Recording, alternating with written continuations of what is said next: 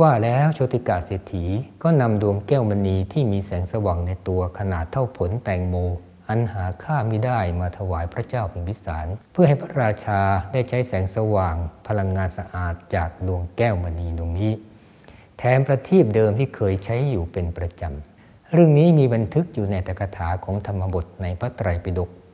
อ่านแล้วอยากมีพลังงานสะอาดแบบโชติกะเศรษฐีบ้างจังเลย จะได้ไม่ต้องมาระดมทุนหาค่าใช้จ่าย หาค่าไฟเหมือนกับตอนนี้ แล้วก็เชื่อว่าญาติโยมทุกคน ก็คงอยากจะมีพลังงานสะอาดแบบโชติกะเศรษฐีแบบนี้